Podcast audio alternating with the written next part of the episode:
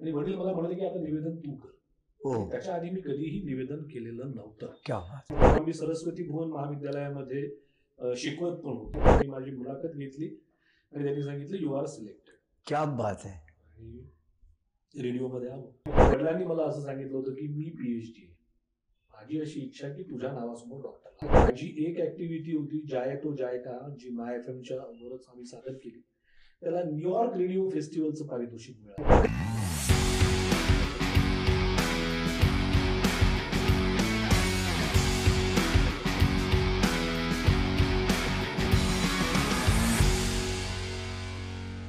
नमस्कार, मी प्राध्यापक बाळकृष्ण काटे आणि माझ्या सक्सेस स्टोरीज ह्या यूट्यूब चॅनलमध्ये आपलं सहर्ष स्वागत. मित्र मी कुठेतरी वाचलं होतं.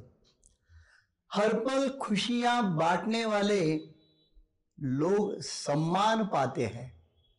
हर पल खुशियाँ बांटने वाले लोग सम्मान पाते हैं. और मीठी बातों से दिलों को जीतने वाले तो प्यार ही प्यार पाते हैं। तर अगदी याच प्रमाणे नित्य नेमाने दररोज रसिक श्रोत्यांशी सुसंवाद साधणारे आज मी घेऊन आलो आहे आजच्या या एपिसोडसाठी my F M ninety four point three my F एमचे programming head आणि R J doctor Preshitji Rudrawar. यांना आज आपण भेटणार आहोत माझ्या आजच्या या एपिसोडमध्ये खरं म्हणजे डॉक्टर प्रेषितजी म्हणजे एक मल्टी टॅलेंटेड अशा प्रकारचं व्यक्तिमत्व आहे. नाट्यशास्त्रामध्ये पदवी प्राप्त केल्यानंतर पदव्युत्तर शिक्षण घेतल्यानंतर आता नुकतीच त्यांनी करोनाच्या काळामध्ये इष्टापती समजून डॉक्टरेट प्राप्त केलेली आहे. आणि तो पण एक फार वेगळा असा विषय घेऊन त्यावर आपण चर्चा करू. पण त्यांचं खरं जी लोकप्रियता आहे आणि जे यशाचं शिखर त्यांनी गाठलेलं आहे ते त्यांच्या अँकरिंगमुळे त्यांच्या निवेदन शैलीमुळे. आणि रेडिओ एफ एममध्ये ninety four point three F M रेडिओमध्ये प्रेषितजींचं स्थान आढळलं असं आहे. कारण त्याचं कारण असं आहे की त्यांच्यामध्ये असलेलं भाषेवरचं प्रचंड असं प्रभुत्व ईश्वराने दिलेला भारदस्त आवाज आणि विषयाची अभ्यासपूर्ण मांडणी. आणि वेगवेगळ्या विषयांवर कोणताही विषय दिला तर बोलण्याची एक अभूतपूर्व अशी शैली. यामुळे तरुण वर्गातच नव्हे तर आबाल वृद्धांमध्ये मी म्हणेल हे एक प्रकारे लोकप्रिय बनलेलं असं व्यक्तिमत्व आहे. आणि किती? एक दोन वर्षाचा कार्यकाळ नाही त्यांचा हा. त्यांचा हा कार्यकाळ जवळपास सोळा वर्षांचा आहे. तर एखाद्या क्षेत्रामध्ये खरं म्हणजे आम्ही ज्या वेळेला आमचं करिअर निवडत होतो त्यावेळेला अशा प्रकारचं कुठलं क्षेत्र नव्हतं. परंतु हे नवीन क्षेत्र निवडून त्यामध्ये यशाचं शिखर त्यांनी कसं गाठलं? आणि ते करत करत संपूर्ण महाराष्ट्रात स्वतःचे निवेदनाचे वेगवेगळे कार्यक्रम त्यांनी कसे केले? नुकतीच मी एबीपी माझावर त्यांनी घेतलेली एक मुलाखत पाहिली होती मकरंद अनसपूर यांची. अतिशय रंजक अशी. तर त्या मुलाखतकाराची मुलाखत घेण्याचं भाग्य आज मला लाभतंय आणि म्हणूनच त्यांच्याशी या सगळ्या विषयावर चर्चा करण्यासाठी मी त्यांना निमंत्रित करतो आजच्या या एपिसोडमध्ये नमस्कार ऋषीजी खरं म्हणजे मी आत्ता जे सांगितलं या माझ्या इंट्रोमध्ये की मुलाखतकाराची मुलाखत घेण्याचं भाग्य मला लाभतंय. कारण तुमच्या या रेडिओच्या ह्याच्यावर दररोजच वेगळ्या वेगळ्या लोकांच्या मुलाखती तुम्ही अतिशय सुंदर पद्धतीने घेत असता. म्हणजे त्या ह्याच्यात मी तर म्हणेल मी आधी बालवाडीत असलेला मनुष्य आहे. परंतु आज मी धाडस केला आहे. म्हणलं चला तुमच्याशी चर्चा असं म्हणायला पाहिजे की आज पहिल्यांदा असं होतंय की गुरु जो आहे तो विद्यार्थ्याची मुलाखत घेतो. विद्यार्थी जे असतात ते गुरु बद्दल बोलत असतात. आज पहिल्यांदा गुरु विद्यार्थ्यांबद्दल इतकं बोलत होते भरभरून की मला असं कळत नव्हतं की एवढं खरंच आपण मिळवलंय का? का सर आपल्या विद्यार्थ्याच्या प्रेमापोटी हे सगळं बोलतायत? नाही निश्चितपणे मिळवलेलं आहे. कारण मी ज्या ज्या ज्या वेळेला हे ऐकतो विशेषतः प्रवास करत असताना आणि पुण्याला तर तुम्हाला माहिती आहे. हो. म्हणजे आमच्या मगरपट्ट्यापासून कोथरूडला जायचं असेल तर त्याच्या आपण औरंगाबाद जालन्याला लवकर जाऊ अशी परिस्थिती आहे. तर ते जात असताना मग मी त्याला सुद्धा एन्जॉय करत असतो. रेडिओ आहेच तसा. हा. एक तर मुळात रेडिओ आणि टेलिव्हिजनमध्ये जो बेसिक फरक आहे तो असा की रेडिओ हे त्या क्षणाचं माध्यम आहे करेक्ट? करेक्ट त्या क्षणाला काहीतरी घडलं. काटे सरांनी समजा एक गोष्ट बघितली. त्यांनी प्रेषितला स्टुडिओमध्ये फोन केला. प्रेषित ती लगेच सांगू शकतो. टेलिव्हिजनवर तसं नाही. टेलिव्हिजनवर तो कॅमेरामन येईल ते शूट करेल मग तो दाखवेल.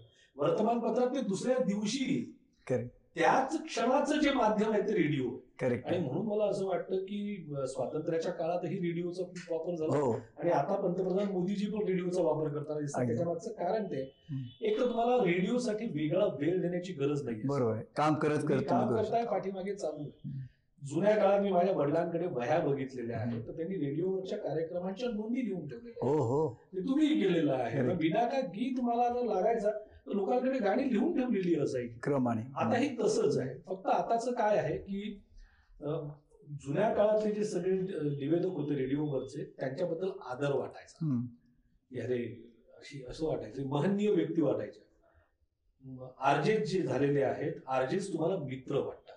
त्याच्या खांद्यावर हात टाकून आपण गप्पा माराव्यात असं वाटतं. खरंच आहे. सो हा जो अमूलाग्र बदल या पिढीने बघितलेला आहे मला असं वाटतं की त्याचा परिपाक आहे. की तुम्हाला खूप साऱ्या लोकांसोबत संपर्क ठेवता येतात संपर्कात राहता येतं. करेक्ट चांगलं काम खूप छान.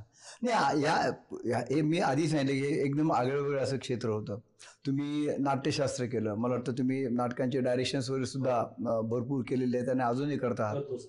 कारण का नुकतंच मी आता काल परवा तुम्हाला फोन करा तुम्ही म्हणजे मी तालमीला आलेलो आहे. क्या बात आहे. Hats off to your total dedication for this परंतु सगळ्यात महत्त्वाचं ह्या नाट्यशास्त्राच्या ह्याच्यात सुद्धा तिकडे डायरेक्शन करता करता निवेदन करण्याचं जे आहे ते कौशल्य आपल्यामध्ये आहे असं तुम्हाला जाणवायला लागलं आणि तुम्ही कसं या ह्याच्यात आला किंवा काय केलं नेमकं? अनेक चांगल्या गोष्टी अपघातातून घडतात असं म्हणतात कसं झालं अच्छा. पुसदला माझ्या घराची वास्तू शांती होती. बर. आणि आपल्या शहरातनं नीरज वैद्य कमलेश महाजन आणि माझ्या पुसदच्या गावचे काही स्थानिक कलावंत अच्छा. यांचा सांस्कृतिक कार्यक्रम ठेवला होता. त्याचं निवेदन प्राध्यापक प्रकाश केळकर सर म्हणून माझ्या वडिलांचे मित्र करणार होते. ते मराठीचे प्राध्यापक. कर्मधर्म संयोगाने त्यांची गाडी जी आहे ती रस्त्यात बंद पडली. आता कार्यक्रम सगळा. किंवा फ्लॉप होणार. आणि वडील मला म्हणाले की आता निवेदन तू कर. हो. त्याच्या आधी मी कधीही निवेदन केलेलं नव्हतं. फक्त एवढंच होतं सुदैवाने की मी लहानपणापासून गोष्टी वाचत आलेलो आहे. मी पुस्तकं वाचत आलेलो मी प्रचंड वाचन करतो. तर मला मी म्हटलं की आपण गाण्याबद्दल बोलूया. गीतकार संगीतकार गायक वगैरे ते नको सांगायला कारण इतक्या वेळेवर कोण सांगणार? म्हणून मग मी बोलायला सुरुवात केली. हे नीरज वैद्य बघत होता. मग नीरज वैद्यच्या गाण्यांबद्दल बोल आणि एक दिवस मी हॉस्टेलला बसलेलो असताना नीरज वैद्य माझ्याकडे आला आणि मला म्हणाला तुझ्याकडे कुर्ता पायजामा आहे का? नाही, चल ना म्हटलं माझ्यासोबत एका ठिकाणी जायचंय. त्याने मला कुर्ता पायजामा घालायला लावला. टू व्हीलरवर बसून आम्ही एका गावाला गेलो. आणि तो म्हटलं आता तुला निवेदन करायचंय. आणि म्हटलं अरे मी नाही करत निवेदन. तो म्हटलं नाही तू पुसदच्या कार्यक्रमात फार अप्रतिम निवेदन केलं होतंस. हा. तुला करायचंय कार्यक्रम भजनांचा आहे अभंगांचा आहे. त्याच्यामुळे तुला तू बघ आता काय करायचं ते. आणि तुम्हाला सांगतो सर तो माझा व्यावसायिक पहिला कार्यक्रम. क्या बात आहे. मग त्या कार्यक्रमामध्ये अडीच तास मी बोलत होतो आणि तीसच मिनिटांची गाणी झाली.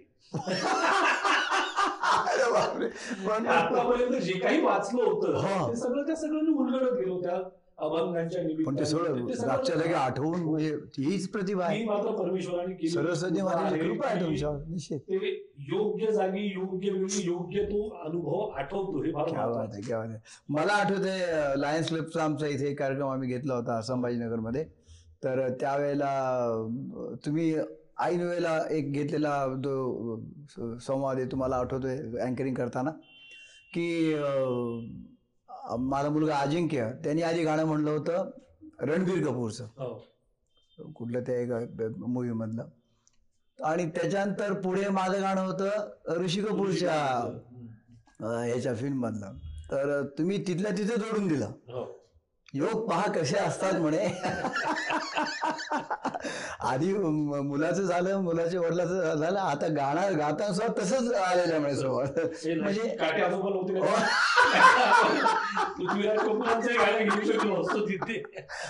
really I appreciated from that particular view Uh, खूप छान होतं. अं, तर हे अँकरिंग निवेदन तुम्ही तिथे पुसदला पहिल्यांदा केलं. आणि त्याच्यानंतर मग तुम्हाला असं जाणवलं की आपण निवेदन क्षेत्रात यायला हरकत नाही. मग त्याच्यानंतर मग इकडे निवेदनाचा कार्यक्रम आणि नाट नाटकाचा कार्यक्रम दोन्ही चालू राहिला का? नाही दोन्ही एकत्र चालू होते. तेव्हा मी सरस्वती भुवन महाविद्यालयामध्ये शिकवत पण होतो. अच्छा. कॉन्ट्रॅक्ट बेसिसवर जे प्राध्यापक भरती कंत्राटी पद्धतीने जे प्राध्यापक. भरले जातात तसा मी एक प्राध्यापक होतो. घारे सरांच्या सोबत मी शिकवत होतो. अच्छा अच्छा. आणि गाण्यांचे कार्यक्रम चाललेले होते. सगळे. निवेदन चाललेलं होतं. संसार माझा जो होता तो. निवेदनानेच सांभाळलेला आहे. प्राध्यापकीनी नाही. वा वा क्या बात आहे. नाटकही करत होतो हेही करत होतो. आणि मग ही ऑपॉर्च्युनिटी काय झाली आर जे बंडे? याचा एक फार गोड किस्सा आहे. हा. उदय दंताळेंचा पहिला स्टुडिओ मराठवाड्यात. हा. डायना साऊंड डायनासोर आणि रेडिओ मिरची तेव्हा दोन हजार सात मध्ये आपल्या इथे येणार होतं.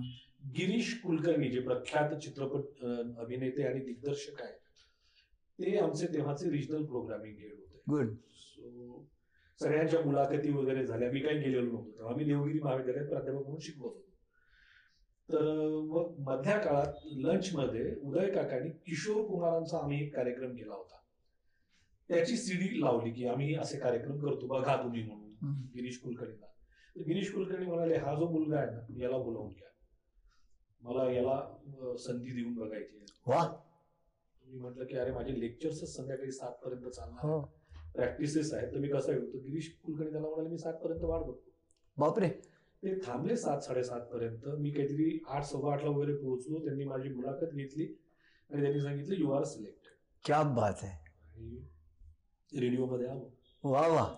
त्याच्यातल्या मला दोन तीन गोष्टी आठवतात. मग या याला म्हणजे आता जसं नाट्यशास्त्राचं काय ना पण थोडा अभ्यास आहे. हो. तसं या अँकरिंगच्या याला तुमच्या काही कुठे असं कुठे प्रशिक्षण वगैरे नाही. प्रशिक्षण आहेत सध्या? कुठे असतात? अशी तर वर्ग तर खूप आहेत. व्याख्याता होण्याचे कसे बोलावे?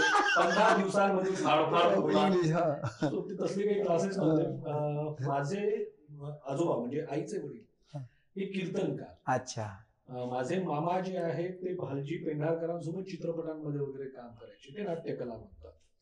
माझे वडील हे उत्कृष्ट व्याख्याते आहेत आणि प्रवचन करतात. क्या. सो ते अनुवंशिकतेने कदाचित आहे ते. आणि नाटक मुळामध्ये होतच. मला घारे सरांचं एक वाक्य फार आवडलं होतं. घारे सर असं म्हणाले होते की रंगमंचावरचं नाटक तर करतोच तू हम्म. पण तुला डोळे बंद केल्यावरचं नाटक उभं करता येऊ शकतं का क्या बात आणि मी म्हटलं रेडिओ म्हणजे ते आहे की तुमच्या डोळ्यासमोर चित्र उभं करणं करेक्ट म्हणजे रेडिओ आहे रेडिओ या क्षणाची गोष्ट नाहीये करेक्ट मी बोलता बोलता तुमच्या डोळ्यासमोर एक चित्र उभं करू शकतोय का? मी ती घटना तुमच्या डोळ्यासमोर उभी करू शकतोय का? तर मी चांगला रेडिओचा निवेदक आहे मी नाहीये. क्या बात आहे. हे चॅलेंज आपण ऍक्सेप्ट करूया. गुड पहिल्यांदा तुम्ही ज्यावेळेस ते केलं असेल हा हा हा. हो. ते सगळं अनुभव कसा होता? म्हणजे काय? तसा तो त्याला काही लाईव्हच असतो ना ते ट्रायल काही असं रेकॉर्डिंग आम्हाला ट्रेनिंग वगैरे झालं सगळं झालं. पण ट्रेनिंगचा सेटअप कंप्लीट वेगळा असतो हो, तो तुम्हाला. आहे. हम्म. एखाद्या वैमानिकाला जरी वैमानिक करायचं असेल तर हवेत सोडायच्या आधी एक डुप्लिकेट कॉकपीट के- केले बनवलेलं असते. आणि तिथे तुम्हाला समोर फक्त चित्र दिसतं. हा. तसं सगळं होतं. पहिल्या दिवशी मात्र जेव्हा लाईव्ह जायचं होतं. तर तो पोटात बुडबुडे डोळ्यात साबुदाणा वगैरे अशा सगळ्या गोष्टींनी भेटलेलं असतं फक्त मी माझ्या बॉसला एक वाक्य म्हणालो होतो की मला शो कुठलाही करायला सांग मी करेन हम्म. पण माझी इच्छा अशी आहे की या शहरातला पहिला रेडिओ खाजगी वाहिनीवरचा आवाज हा माझा जायला पाहिजे. म्हटलं की अरे पण पहिला शो आपण दुसऱ्याला दिलेला आहे मग तुझा. आवाज कसा जाणार. पण तुम्ही जर मनापासून एखाद्या गोष्टीवर प्रेम करत असला ना की ते होतं. टेस्ट सिग्नल सुरू झाले. आणि तो आवाज माझा होता की हे या या वाहिनीचे टेस्ट सिग्नल आहे आणि तुम्ही मला ऐकता मी म्हटलं का मी मनापासून विचार? केला होता आणि तुम्हाला खूप रेडिओने मला खूप गोष्टी दिल्या. खरंच. रेडिओने मला मानसन्मान दिल्यापेक्षा रेडिओने मला माणसं खूप दिली. रेडिओने मला खूप गोड अनुभव दिले. वा वा. म्हणजे अनेकदा आपण काय मिळवलंस तू? यश काय मिळवलं? तू उत्कृष्ट अँकर म्हणून तुला कुठलं पारितोषिक मिळालंय काय? तर मला माहिती नाही. मला ते पारितोषिक मिळालंय की नाही मिळालेलं आहे. पण माझ्याकडचे अनुभव जे ते अंगावर काटा उभे. म्हणजे श्रोत्यांचे फोन येणे वगैरे फार गोड. ते मुन्ना भाई मध्ये आपण पाहिलं होतं तसं काय ते. हॅलो हो काय? हो. कॉलिंग असतात सर? आणि- हा. तुमच्यावर इतकं प्रेम करतात तुमचे श्रोते की एक दिवस जरी तुमचा आवाज खराब झालेला असला की लगेच फोन करून विचारतात तब्येत खराब आहे का? क्या बात आहे मला ईदचा शिरखुर्मा दरवर्षी येतो. कोण हो. पाठवतं मला माहिती नाही. क्या आहे. मला दिवाळीचा फराळ कोण पाठवतं मला माहिती नाही. ही माणसं फक्त पाठवून देतात आणि यांचं प्रेम असतं. यांनी मला बघितलंय का? तर अनेकांनी बघितलंय. अनेकांचं म्हणणं असं आहे की आम्ही रेडिओवर तुला जे इमॅजिन केलेलं आहे ना आमच्या दृष्टिकोनातून तोच प्रेषित आहे. तू हा जो दिसतोयस त्या प्रेषितशी आम्हाला देणं घेणं आम्ही त्या. आवाजावर प्रेम करतो. आम्ही त्या संवादावर संवादावर. प्रेम काय आहे सर की माझं पर्सनली मी निवेदन करतानाही प्रेक्षकांसोबत संवाद व्हावा या मताचं निवेदन खरंच, करणार आहे. खरंच. लता दिदी आशा मंगे भोसले आणि आर डी बर्मन हे काय माझ्यासोबत खेळलेले आहेत का. पण मी त्यांचा किस्सा असा सांगितला पाहिजे. की ते माझ्या ओळखीचे आहेत असे वाटत. क्या बात आहे. मी जर समजा एखाद्या रस्त्यावरनं जातानाचा माझा अनुभव विषण्ण करणारा आहे तर समोरच्या माणसाच्या डोळ्यांमध्येही ती वेदना आली पाहिजे. मी निर्भयावरचा शो केला होता सर. ज्या दिवशी ते निर्भया हत्याकांड झालं. आणि मी त्या दिवशी पहिल्यांदा असं म्हणालो होतो की मला पुरुष म्हणून घेण्याची लाज वाटली. क्या बात आहे आणि मला जे फोन आले होते त्याच्यानंतर तर त्याच्यामध्ये ते असं म्हणत होते की प्रेषित तुझ्यासारख्या पुरुषांची आवश्यकता आहे. क्या बायका जेव्हा क्या सांगतात ना सर तेव्हा तो अंगावर काटा आहे. रिअली किंवा एक अनुभव माझा असा होता की एका मुलीने मला फोन केला आणि ती मला म्हणाली की तू अरे अमुक अमुक या काकांना ओळखतोस का? मी म्हटलं हो ते मला रोज माझ्या शो मध्ये फोन करतात. तू त्यांना बघितलंयस का? म्हटलं नाही बघितलेलं नाहीये भेटलेलं नाहीये. टेलिफोनवर आमची भेट झाली. पण ते मिलिटरीमध्ये होते रिटायर झाले होते माझा शो रोज ऐकतात वगैरे सगळं माहिती आहे. तुम्ही का विचारताय? म्हटलं. नाही ते माझे वडील. अरे वा. आता कुठे आहेत? ते गेले तीन चार दिवसात त्यांनी फोन नाही केला. अरे ते एक्सपायर झाले अरे म्हटलं कधी झालंय? तर म्हणाले काल. म्हटलं मग तू काल ते गेले आणि आज मला फोन करतेस? तर ती म्हणाली त्यांची परंपरा होती ना ते रोज तुला फोन करायचे. मग मी ती कशी मोडणार परंपरा? डोळ्यात पाणी. म्हणजे म्हणून मी तुला फोन करते म्हणाली. मी थक्क झालो होतो सर. मी त्या दिवशी आयुष्यातलं सगळ्यात मोठं पारितोषिक मला. खरं खरं मिळालं. खरंच याच्यापेक्षा आणखी काय मोठं. पारितोषिक असू शकणार आहे? वडील गेलेले फक्त वडिलांची परंपरा आहे म्हणून ती मला फोन करते. क्या बात आहे. त्यांच्या आत्म्याला हे मिळावं. आणि खरंच wonderful soul to soul connection जे आहे ते तुम्ही करण्यामध्ये यशस्वी होत आहे आणि खरं म्हणजे हेच मोठं यश आहे. आता जे प्रेसिजी सांगताय त्यानुसार किंवा हे अगदी आत्म्याचा संवाद आत्म्याशी होतोय असं जाणवतं नि- निश्चितपणे. ज्यावेळेस तुम्ही हे करता त्यावेळेला. एक कार्यक्रम एन दत्ता नावाचे संगीतकार तुम्हालाही माहिती आहे. म्हणजे हे चिंचेचे झाड हो, हो. चिनार वृक्षापरी हे त्यांचं गाणं आहे. किंवा औरतने जन्म दिया मर्दो को मर्दोने उसे बाजार दिया. हम्म. आणि मला एक दिवस फोन आला की तुम्हाला एन दत्तांच्या गाण्यांचा कार्यक्रम करायला निवेदन करायला यायचंय मुंबईत. क्या बात आहे. आणि मी सगळे माझे सोर्स वापरले त्याच्याबद्दलचं काही पुस्तक सापडतंय का काही गुगलवर काही आहे का? काहीच कुठेच सापडेना आणि मी हतबल झालो की एवढा. मोठा कार्यक्रम त्या कार्यक्रमाला जावेद अख्तर येणार. त्या कार्यक्रमाला दिलीप वेंगसरकर येणार अजित वाडेकर येणार सचिन तेंडुलकरांची आई येणार. स्वतः एन दत्तांच्या सौभाग्यवती तिथे असणार त्यांची मुलं तिथे असणार त्यांच्यासमोर मला निवेदन करायचंय गायला कोण सचिन पिळगावकर अवधूत गुप्ते आणि सुरेश वाडकरजी हे सगळी त्यांची गाणी म्हणणार आणि माझ्याकडे निवेदनाची काहीच तयारी नाही. मी दादरला उतरलो आणि ती गोरेगाव गिरगावला काहीतरी प्रॅक्टिस होती मी म्हटलं आपण टॅक्सीने जाऊयात थांबलो होतो मी आणि एक सरदारजी माझ्याकडे आले. कहा जाना है बोले यहाँ पे जाना मैं छोड़ता हूँ। पाँच सौ रुपये लगेंगे। देता हूँ मैं तीन चार घंटे लगेंगे बेटा। म्हटलं ठीक आहे मी आपलं गाडीच्या मागे बॅग ठेवली आणि ड्रायव्हर सीटच्या शेजारी येऊन बसलो कारण ते बुजुर्ग सरदारजी ते. मी मागे बसणार मालकासारखा आणि ते गाडी चालवणार ते मला काही पटत नाही. त्याच्या शेजारी बसलो। कुठे चाललाय म्हटलं असं असं चाललेलो। अच्छा क्या करते हो? त्याच्या आधी त्याने मला विचारलं गाणे सुनो के? गाणं सुनूंगा पुराने या नये. म्हटलं पुराने सुनूंगा त्यांनी गाणी लावली सर. आणि योगायोग काय असतो तो बघा किंवा तुमच्या पाठीमागे काहीतरी ताकद उभी असते. त्यांनी लावलेली सगळी गाणी एन दत्तांची अरे क्या बात आहे आणि मग मी ते ऐकत होतो गाणी ते मला म्हटले तुला काम काय? मी म्हटलं ही जी गाणी तुम्ही ऐकतात ना त्याच गाण्याच्या कार्यक्रमाचं मी निवेदन करणार आहे. इथे इथे आज कार्यक्रम. आणि त्यांनी मला एन दत्तांचे किस्से सांगायला सुरुवात केली. आणि जे किस्से त्यांच्या पत्नीने नंतर मला सांगितले ते किस्से आणि त्या सरदारजींनी सांगितलेले किस्से हे तंतोतंत होते. ते म्हणाले मी हिंदी चित्रपट सृष्टीमध्ये गेली तीस पस्तीस वर्ष काम करत होतो. मी या सगळ्यांना जवळनं ओळखलंय. आता मला सांगा सर की माझ्याकडे पुस्तक नाही माझ्याकडे काहीही नाही पण माझ्याकडे सगळ्या गाण्यांचं निवेदन तयार झालेलं होतं त्यांच्यामुळे. क्या बात आहे. तुम्ही जर मनापासून एखादी गोष्ट करत असाल तर तुमच्या पाठीशी तो. मी वाचत आहे की पॉझिटिव्हिटीच्या याच्यामध्ये तुम्ही म्हणजे ज्या गोष्टीचा विचार करता ती गोष्ट तुम्हाला बरोबर येते समोर. तसं झालं. वंडरफुल. आणि ते आणि माझ्या सोबत घडला. म्हणजे मी हा त्यांच्यासोबत घडलेला किस्सा आहे असं नाही हा. माझ्यासोबत घडलेला. करेक्ट करेक्ट आणि त्या दादर ते तो काय गिरगाव गोरेगाव जो काही प्रवास असेल एवढ्या वेळात माझा तीन तासांचा कार्यक्रम पूर्ण तयार झालेला होता. वा. आणि जावेद अख्तरला मी म्हटलं त्यांना स्टेजवर मला बोलवायचं आणि मी त्यांना एक प्रश्न विचारला. मी त्यांना एक प्रश्न विचारला मी म्हटलं जावेद साहब आपके पास तो इतनी सारी मालूमात है तो आप इसकी किताब क्यों नहीं लिखते हो? तर ते म्हणाले की कालपर्यंत मला वाटत होतं की याच्यावर पुस्तक लिहायला पाहिजे पण आज मी तुझं निवेदन ऐकलं. आणि मला गरज वाटत नाही आता पुस्तक लिहिण्याची कारण तुझ्यासारखे निवेदक आता तयार झाले. जावेद अख्तरांसारख्या माणसाने तुमच्या पाठीवर थाप द्यावी. अजून काय पाहिजे खरंच. सर मला सगळं मिळालं. आता काही नाही मिळालं. आता एक शाल आणि एक नारळ याच्यावर मी कार्यक्रम करायला तयार आहे. रिअली रिअली अप्रिशिएट करण्यासारखं. हेच खरं म्हणजे यशस्वी खरं आहे. म्हणजे जे क्षेत्र आपण एखादं निवार निवडतो त्या क्षेत्रामध्ये या लेवलपर्यंत जाणं हे निश्चितपणे यशस्वी शिखर गाठल्यानंतर मिळणारा आनंद जो आहे तो कोणालाही प्राप्त होण्यासारखा Preshi ji are really deserving all this things नाही आहे. सगळ्यात महत्वाची माझं काय. म्हणणं आहे मला रेडिओला कसा कनेक्ट करता येतो ही गोष्ट बघा. की रेडिओचा मी जेव्हा शो करत होतो तेव्हा माझे तेव्हाचे जे नॅशनल प्रोग्रामिंग हेड होते त्यांनी असं सांगितलं की एक गाणं जे आहे ते तुम्हाला सहा ते सात गोष्टी देऊन जातं. नंबर एक चित्रपटाबद्दल तुला बोलता येतं. नंबर दोन नायक नायिकेबद्दल बोलता येतं. नंबर तीन त्याच्यातल्या विलनबद्दल बोलता येतं. नंबर चार दिग्दर्शकाबद्दल बोलता येतं. निर्मात्याबद्दल बोलता येतं. तुला कथानकाबद्दल बोलता येतं त्या गाण्याच्या सिच्युएशनबद्दल बोलता येतं. म्हणजे एक गाणं तुम्हाला काय काय देऊन जातं? त्या चित्रपटातला व्हिलन त्याच्यावर तुला बोलता येतं? करेक्ट करेक्ट सो मग मी आता जेव्हा काही कार्यक्रमाचं निवेदन करतो सूत्रसंचलन करतो तेव्हा मी हेच करतो. की मी त्या गाण्याचा सहा ते सात पद्धतीने अभ्यास करतो.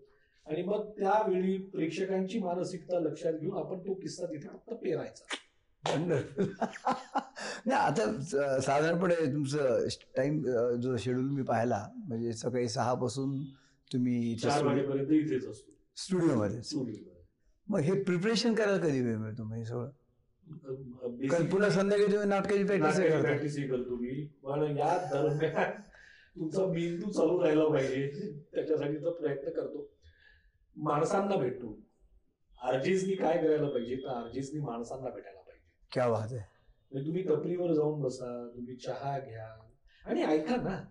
प्रत्येक वेळा मीच बोलायला पाहिजे अशातला काही भाग नाही. तुम्ही ऐकून घ्या. कांद्याचे भाव वाढले होते. आम्ही पोहे खायला गेलो होतो तर तिथे एक पोरगा त्या पोहेवाल्याला विचारत होता अब तो क्या प्याज बहुत महंगे हुए हम्म. तो क्या लगेगा पोहे में? तो म्हटलं क्यों. देखो पता चला क्या आज मैंने गोभी डाली झाला माझा एक तासाचा शो. की कांदे नसताना कांद्याच्या ऐवजी तुम्ही काय काय पदार्थ वापरू क्या शकता. मला बात करून सांगा. क्या बात आहे. क्या बात वा वा वा वा. ठेवलेलं असतं तर काहीच झालं नसतं वंडरफुल तुम्ही केला तो प्रोग्राम मी अख्खा केला तो कार्यक्रम. फारच छान. मग प्रतिसादच छान म्हणजे अप्रतिम. बायका लगेच प्रत्येक वेळेला आमच्या बायलॉजी जे सांगतो आम्ही की व्हेरिएशन्स पाहिजे लोकांना. म्हणजे इव्होल्युशनसाठी प्रगतीसाठी व्हेरिएशन्स पाहिजे. तो व्हेरिएशन्स तुमच्या याच्यामध्ये तुम्ही सातत्याने देत राहता. आणि लोकांची भाषा बोलायला पाहिजे ना सर. हा हा हा. नमस्कार मी असा आहे मी तसं. असं म्हटलं की ती माणसं डिटॅच होतात. और काय तर भाई असं म्हटलं की तुमच्यासोबत असतात ना. खरं म्हणून तुम्ही सुरुवातीला जे सांगितलं की आरजे जो आहे पूर्वीचे हो. निवेदक आम्ही सारखे खूप मोठे वाटायचे. पण आरजे म्हणजे आता मित्र वाटतात. वाटतो. खरं अगदी अगदी. अगदी बरोबर. पण हे आरजेचा प्रवास तुमचा एवढा इतका छान सुखकर चालू असताना डॉक्टरेट करण्याचं कसं डोक्यामध्ये आलं? काय झालं? नाही त्याचं असं आहे की वडिलांनी मला असं सांगितलं होतं की मी पीएचडी माझी अशी इच्छा की तुझ्या नावासमोर डॉक्टर लागा क्या बात आहे. आणि ते मला प्रत्येक वेळेला आलं की विचारायचं काय झालं पीएचडीचं काय झालं पीएचडीचं आणि मी त्यांना नुसतं सांगायचं मी वाचन करतोय मी वाचन करतोय. ते म्हणाले लिहिणार कधी. आणि कोविडच्या काळामध्ये मला कोविड झाला बायकोला कोविड झाला. एक महिना घरात बसल्याशिवाय पर्याय नव्हता. पंधरा दिवसांचं कंप्लीट हो. त्या एक महिन्याचा फायदा घेऊन मी जे पाच सात वर्ष वाचलेलं होतं ते सगळं लिहून काढलं. बापरे. झालं. अजून तुम्ही लिहून काढता का ते मी टाईप वगैरे नाही करत सर मी लिहून काढतो. क्या बात आहे. मी माझ्या रोजच्या लिंक्सही लिहून काढतो. हो. लिहून काढलं ना की याचं कनेक्शन याच्यासोबत करेक्ट होतं. आहे हे आम्ही याच्यासोबतही होतं. विद्यार्थ्यांना सांगतो आम्ही हा. विद्यार्थ्यांना ते Type करताना ते नाही सांगतो होत. नाही होत नाही होत. हा. अच्छा. मी काय पुरातन मतवादी म्हणा काय म्हणायचं नाही मला ते होत. नाही ऍक्च्युली कनेक्शन पाहिजे. पण मग ते एवढं पंधरा दिवसात लिहून झालं. एक एक मिनिट. कारण तो प्रबंध तुमचा तुम्ही पाहिला. हो साडेचारशे पानांचा आहे. विषय काय? माझा विषय आहे मराठी रंगभूमीवरील प्रवाह बदलणारी विद्रोही नाटके. दलितेतर नाटकांचा अभ्यास. कारण दलित नाटकं ही ऑलरेडी असतात. ती विद्रोहातच जन्माला आलेली नाटकं आहेत. त्याच्यामुळे मग त्याच्या व्यतिरिक्त दुसरी काही नाटकं असे. किती निघाले नाटक? आहेत खूप सारी पण मग मी मला मर्यादित करून घेतलं. नाही तर मग तो फार मोठा.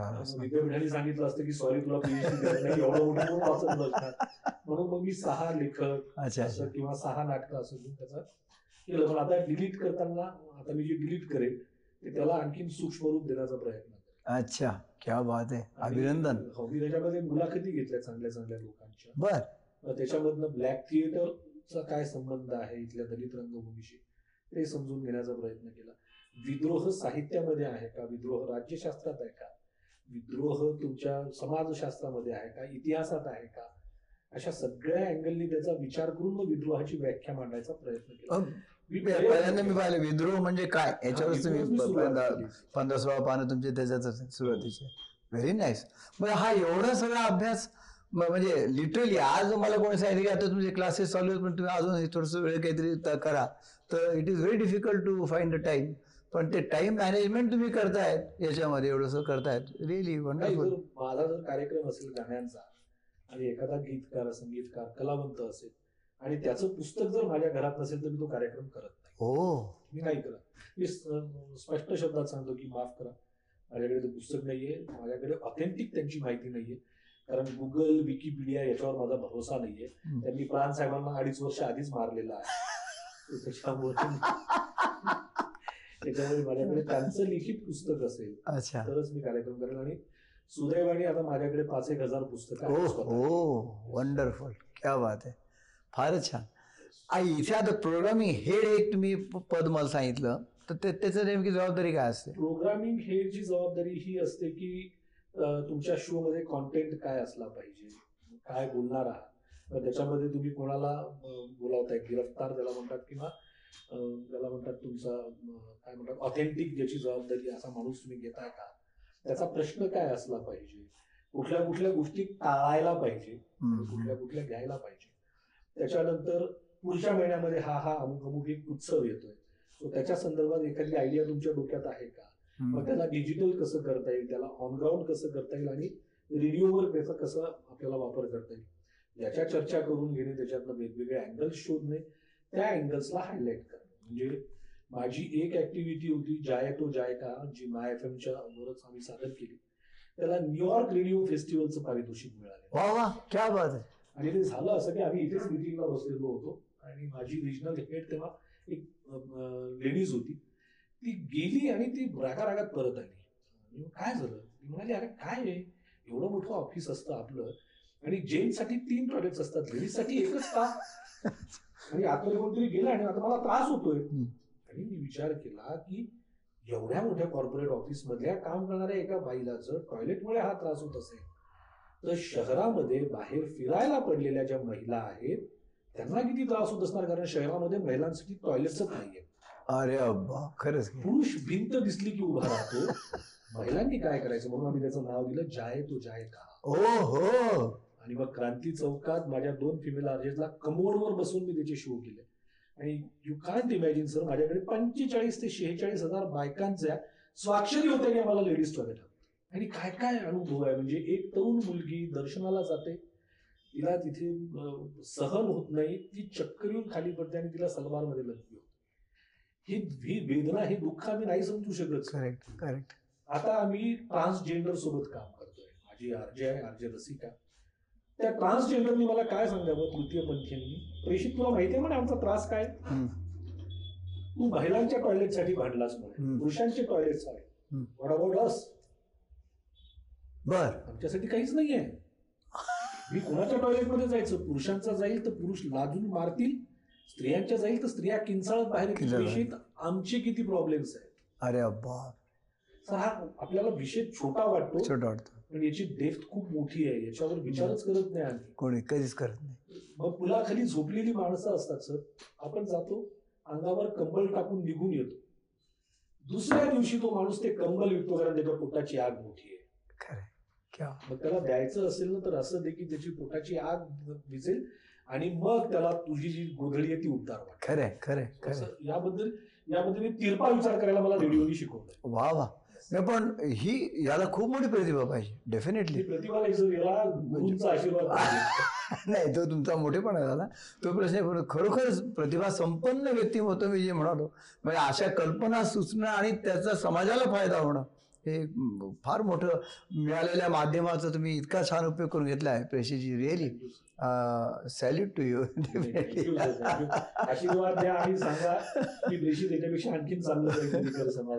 हा सगळा प्रवास सर तुमचा मी डॉक्टर पेशी तुमचा ऐकला. पण याच्यामध्ये तुम्ही अपघाताने रेडिओ च्या या चॅनल ह्याच्यामध्ये आला क्षेत्रामध्ये आला आणि इतकं दैदिप्यमान यश मिळवलं. तर आता काही असे तरुण वर्ग असेल जो आकर्षित होत असेल की मी पण असं पेशीसारखं बनवू इच्छितो तर त्या लोकांनी नेमकं काय करावं? किंवा फ्युचर लोकांसाठी तुमचं म्हणजे भविष्यात काय येणार तरुण पिढीला तुमचं काय सांगणं असेल? सगळ्यात महत्वाची गोष्ट तुम्हाला तुमच्या हे जे सगळे प्रायव्हेट रेडिओज आहेत हे सिटी सेंट्रिक आहेत. हे त्या शहरापुरते मर्यादित आहेत. तर तुम्हाला काय करायला पाहिजे की तुमच्या शहराचा संपूर्ण अभ्यास तुम्हाला असायला अच्छा. नंबर एकची गोष्ट. नंबर दोन तुम्हाला साऊंड ऑफ सिटी कळायला पाहिजे. की या शहराची भाषा काय आहे या शहराचा मूड काय आहे. म्हणजे जगामध्ये सगळीकडे भारत पाकिस्तानच्या क्रिकेटची मॅच असेल पण माझ्या इथे जर समजा आमखास मैदानावर फुटबॉलच्या मॅचेस रंगत असतील तर मला कळायला पाहिजे की माझ्याकडे फुटबॉलच्या मॅच. आहे. सो मला ते कळायला पाहिजे. मला जर समजा तुम्हाला या क्षेत्रात यायचं असेल तर तुमचं वाचन चांगलं पाहिजे. करेक्ट तुमची भाषा चांगली पाहिजे. आवाजाचं काहीही नाहीये. आवाज मित्रांचे आवाज कधीच भारदस्त नसतात किंवा गोड वगैरे नसतात. तो मित्रांसारखा व्हायच असला पाहिजे. आणि तुला सिनेमा क्राईम क्रिकेट त्याच्यानंतर सोसायटी इकॉनॉमी पॉलिटिकल या सगळ्या गोष्टींचं भान असलं पाहिजे. करेक्ट डीप नॉलेज असल्याची गरज नाही. त्यासाठी एक्सपर्ट माणसं हम्म. तर तुला फक्त नॉलेज असलं पाहिजे की प्रश्न काय विचारायचा आहे. आणि मला मला बोलायला आवडतं म्हणून मी आरजे होईल. तसं होत नाही. मला विचार करून बोलायला आवडतं असं म्हणत असाल तर. बात आहे. नुसतं बोलता येणं आणि विचार करून बोलता येणं खूप खूप फरक आहे खूप फरक आहे. वा आणि नवीन पिढीला तर चान्स यासाठी आहे सर रेडिओचं फ्युचर आता पॉडकास्टिंगमध्ये आहे. रेडिओचं फ्युचर आता डिजिटली आहे. आता सगळे रेडिओ तुम्हाला डिजिटलकडे कन्वर्ट होताना दिसतील. सो तुम्हाला ब्लॉगर बनता आलं पाहिजे. आणि तुम्हाला व्होकल होता आलं पाहिजे. सो व्होकल अँड ब्लॉगर असे जर तुम्ही असाल आणि तुम्ही जर पॉडकास्टिंग करू शकत असाल तर रेडिओचं फ्युचर ते आहे. क्या बात आहे. ते जसे टीव्ही चॅनलला टीआरपी वगैरे असतात तसं तुमच्या रेडिओ चॅनलला असतात अच्छा. तुमचे बॉस लोक नेहमी तुम्हाला सांगत असतात की तुझा शो कोणी ऐकत नाही त्यामुळे यावर्षी तुला पगार आम्ही काही वाढ देत. ते सांगत असतात. पण आपण त्याला प्रूव्ह करून द्यायचं की हे बघा हे एवढा सगळा डेटा माझ्याकडे आहे. पगार वाढवा वा, क्या बात आहे आणि आता परिवाराबद्दल तुमचं? अं, माझी आई वडील आहेत माझे. अच्छा. ते गावाकडे असतात पुसदला असतात. वडील मराठीचे प्राध्यापक म्हणून वडिलांना आता डॉक्टर तुम्ही मला मिळाल्यानंतर वडिलांना फारच आनंद झाला असेल. प्रचंड. क्या बात. आई आणि मी एकत्र बी ए केलंय. अच्छा. माझी पत्नी शीतल अशोक देशपांडे ती स्वतः गायिका आहे. आणि उत्कृष्ट इव्हेंट मॅनेज करते. सगळे जुन्या गाण्यांचे अनवट विषयांचे कार्यक्रम ती करते आणि माझ्या डोक्याला ताण देते निवेदनासाठी. म्हणजे ती तिने जॉनी वॉकर आणि मेहमूद एकत्र कार्यक्रम केला. नाही शीतलचं खरोखरच अभिनंदन करायला पाहिजे. आम्ही आम्ही आत्ताच्या कार्यक्रमाचं वर्णन केलं होतं लायन्स क्लबच्या त्यावेळेस मी हो, संभाजीनगरला होतो. शीतलनी सगळं सांभाळलं होतं त्यामुळे- एक मुलगा आहे तो पण चांगला गायिक आहे डेफिनेटली. आणि मुलगा आता दहावीला आहे. अच्छा. मी त्याला विचारलं की तू निवेदक होणार की गायक होणार. तर तुम्हाला घरात कुणीतरी ऐकायला पाहिजे. मी पण बोलायला लागलो आणि मी पण गायला लागलो तर ऐकणार. खूप जीन्समध्ये आहे तो वाजवतो चांगला आणि आता दाबीत केलेला आहे म्हणजे लोकप्रियतेच्या शिखरावर असलेले विराजमान झालेले आणि अकंठपणे तो आनंद जो आहे त्या आनंदाच्या सागरामध्ये बुडून राहणारे प्रेषितजी आपण पाहतोय.